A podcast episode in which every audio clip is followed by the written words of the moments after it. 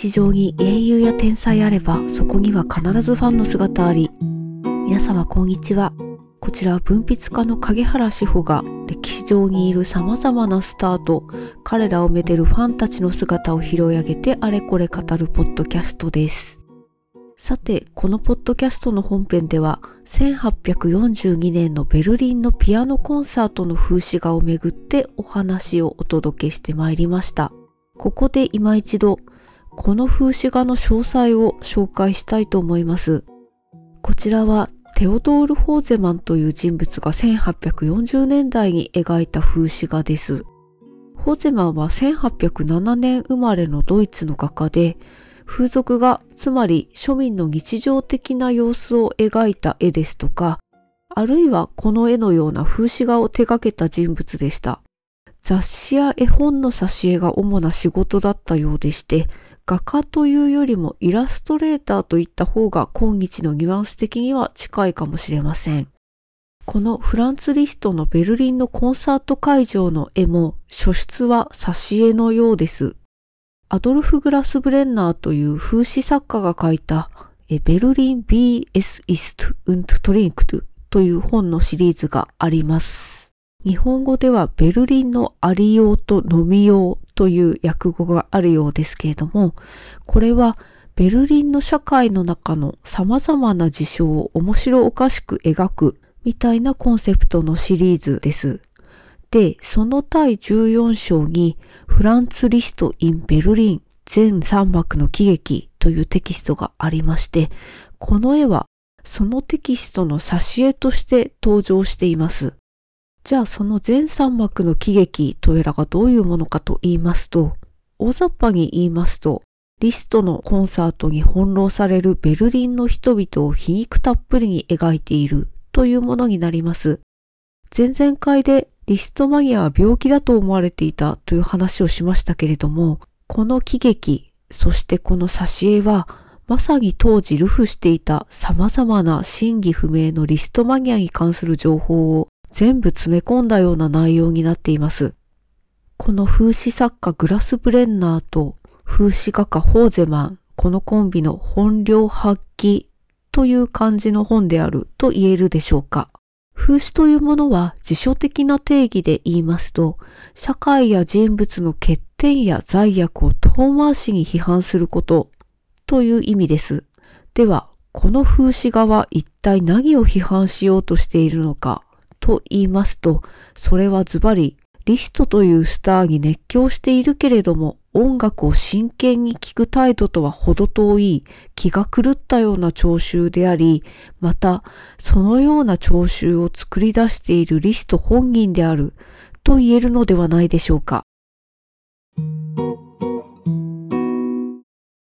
しかしそもそも音楽を真剣に聴くという行為自体が非常に近代的なものであるつまりこの1840年代という時代においては割と新しいあり方であるということは踏まえておく必要があるでしょう。音楽を真剣に聴く。例えばベートーベンならベートーベンの交響曲を客席で腕を組んでじっくりと聴いて、この曲の解釈はどうとか、和声を分析してみるとどうとか、そういうことを考えたり批評し合ったり、そういうふうに音楽を鑑賞しようというスタイルは、大昔からあるものでは決してありませんでした。例えば、おそらく今でも学校の音楽の授業で、ベートーベンの交響曲第5番運命を取り上げて、このジャジャジャジャーンというフレーズが何回使われているか生徒に数えさせて、それによってこの交響曲が4つの音の様々なバリエーションで作られていることを学ばせるみたいなものが、まあ、定番としてあったりしますけれども、そういういわゆるちゃんとした感じの音楽鑑賞のあり方というのは、まさにこの19世紀前半の時代、市民が台頭して、またその市民の中に知的階層が出現したことによって誕生しました。けれど、そういう19世紀的な干渉のあり方はやがて崩壊していったということを論じている本があります。それが渡辺博さんの聴衆の誕生ポストモダン時代の音楽文化という本です。1989年に初版が刊行された本でして、サントリー学芸賞を受賞していたりしまして、少なくともクラシック音楽界隈ではこれは非常に有名な本です。渡辺先生はこの本の中で19世紀的ないわゆる高級なお芸術としてのクラシック音楽を真面目に鑑賞しようというスタイルは20世紀になってだんだんと崩れていったと論じています。具体的に言いますと、例えばレコードですとか、あるいは自動演奏するピアノなどといった技術の発展によって音楽の複製が可能になって、より人々が気軽に音楽に触れられるようになったこと、あるいは商業主義が台頭したこと、例えばテレビ CM などの広告の中で大田遺産の CM とかそういったところで芸術音楽のメロディーがキャッチーだからという理由で使われるようになるとか、そういったものを介して19世紀よりももっとポップにカジュアルに意味や解釈は二の次として音楽を受容する軽やかな聴取をする人たちが現れたと渡辺先生は言っています。この軽やかな聴取というのはキャッチーなワードとして当時かなり一世を風靡したようでして、80年代という時代には人文思想界隈で浅田明のスキゾキッズという言葉が流行ったりしましたけれども、クラシック界隈では軽やかな聴取という言葉がめちゃくちゃ流行ったということのようです。私も世代じゃないので、この当時の空気が分かっているわけではないんですけれども、おそらくそういう感じではないかと理解しています。ところが渡辺先生は、この聴衆の誕生の初版の刊行から7年後に保証、補う章として7年後のポストモダンというテキストを発表されています。1996年のことです。これは今では中高文庫版で読むことができるんですけれども、私は聴衆の誕生に関しては初版を読んでいたので、この保証というのがあるのを全然知らなくて、つい最近読む機会があって、ものすごく驚きました。でも、驚いたと同時に納得もしました。というのは、渡辺先生はこの保証でもって、初版の聴衆の誕生に大きな疑いを投げかけているからです。まず渡辺先生はこの聴衆の誕生という本が、あるいはその中に登場する軽やかな聴衆という概念が、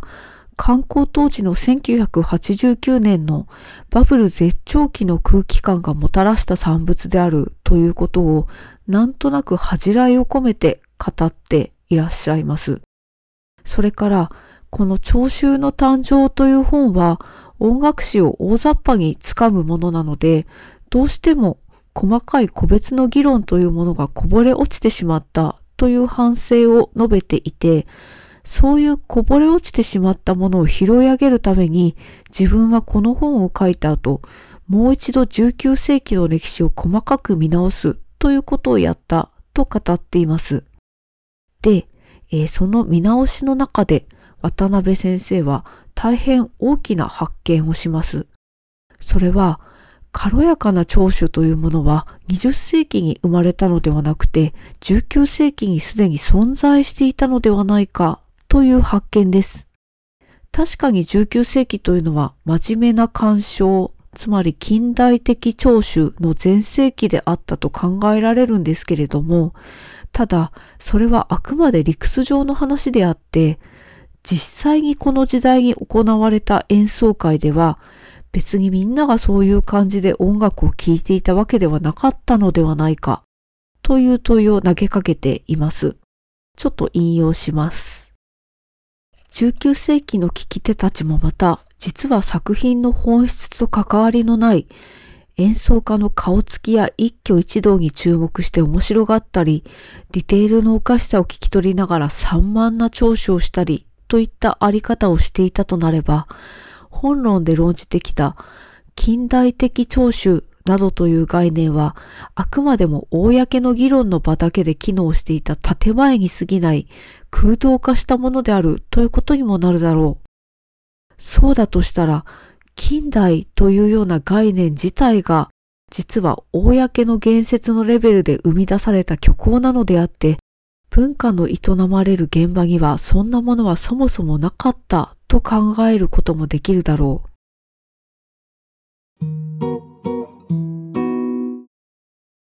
近代というものはそもそも存在していたのかこれはあまりに深遠なテーマすぎて、私はこの問いを受けて立つ自信はいささかもありません。ただ私はここであえて渡辺先生がご自身の初版をひっくり返したところの7年後の保証さらにもう一度ひっくり返してみたいという誘惑に駆られます。というのは渡辺先生の考え方を用いるならばフランツリストのファンの女性たちはまさに典型的な軽やかな聴取をしていた人々ということになるわけですけれども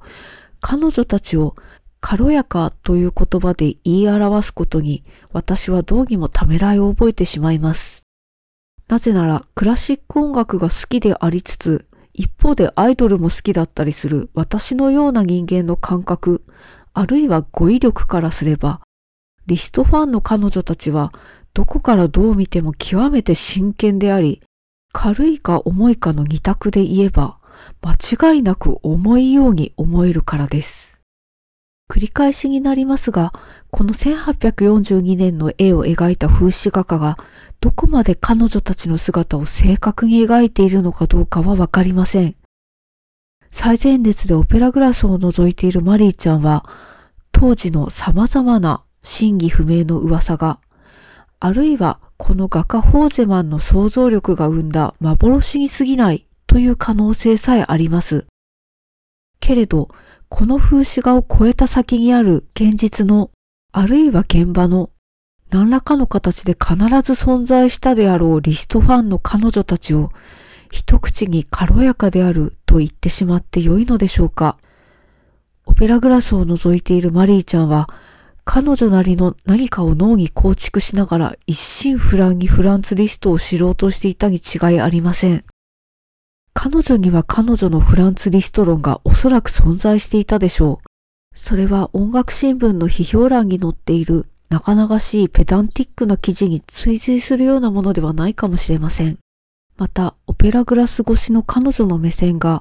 客席の最前列で女性アイドルのスカートの下を覗き込むのと同じ程度に下品でスケベなものであったという可能性も決して否定できません。けれど、フランツリストという太陽を目の前にした彼女の必死さ、彼女のひたむきさ、彼女の一心不乱さ、それはこれまでの競技の音楽史や音楽批評の世界が見落としてきたあるいは文字通りに軽んじてきたものではないでしょうか。付け加えておきますと、渡辺先生が用いている軽やかな聴取という言葉は決して批判的なニュアンスのものではありません。それはむしろ近代的なカビ臭い音楽の聴き方や感性から逃れて未来の新しい音楽聴取の可能性を示すポジティブな言葉でもあります。ただ、軽いや重いという言葉がよりファンダムカルチャーにとってデリケートな言葉になっている今日この頃、私たちは軽やかに変わる新しい言葉を探していく必要があるのではないかとも思う次第です。さて、3ヶ月にわたって続けてきたテーマをここで一旦一区切りしたいと思います。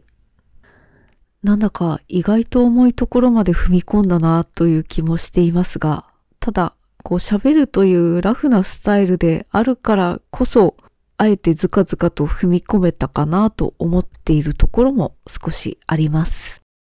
辛抱強くお聞きいただきありがとうございました。えっと、皆様に一つお願いです。皆様がご存知の古今東西の歴史上のファンの中で、この人はやべえぞとかそういう垂れ込み情報がありましたらぜひぜひお寄せください。音楽の話ではなくてももちろん構いません。参考文献などもありましたらぜひぜひお願いいたします。Spotify には Q&A フォームを設置しているのと、あとは私の Twitter、Instagram などからもコメントしていただくことが可能になっています。あと、えー4月の予告をしておこうかなと思うんですけれども、4月はフランツ・リストと同じ時代にパリのオペラ座にどういうファンがいたかというお話をしていけたらいいなと思っています。あともう一つ、なんとめでたくリアルな場所で、えっ、と、東京の某所なんですけれども、歴史上のファンのお話をさせていただくチャンスが来そうです。これは公表して OK な時期になったらお知らせいたしますので、ぜひぜひお待ちいただければ幸いです。ではまた次回お聴きください。